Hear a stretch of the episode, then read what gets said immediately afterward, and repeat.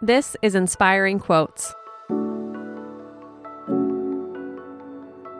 Today's quote comes to you from Jacinda Ardern. It takes courage and strength to be empathetic.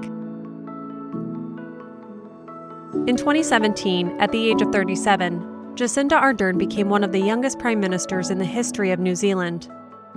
A year later, she made international history by bringing her three month old daughter to the United Nations General Assembly so she could continue to breastfeed through the trip.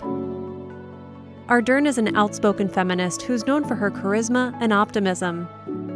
One of her first actions in office was to make the reduction of child poverty a top priority.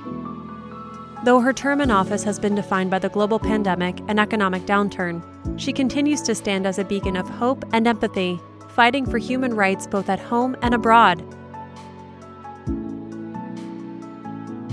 Have an inspiring day, and we'll see you tomorrow.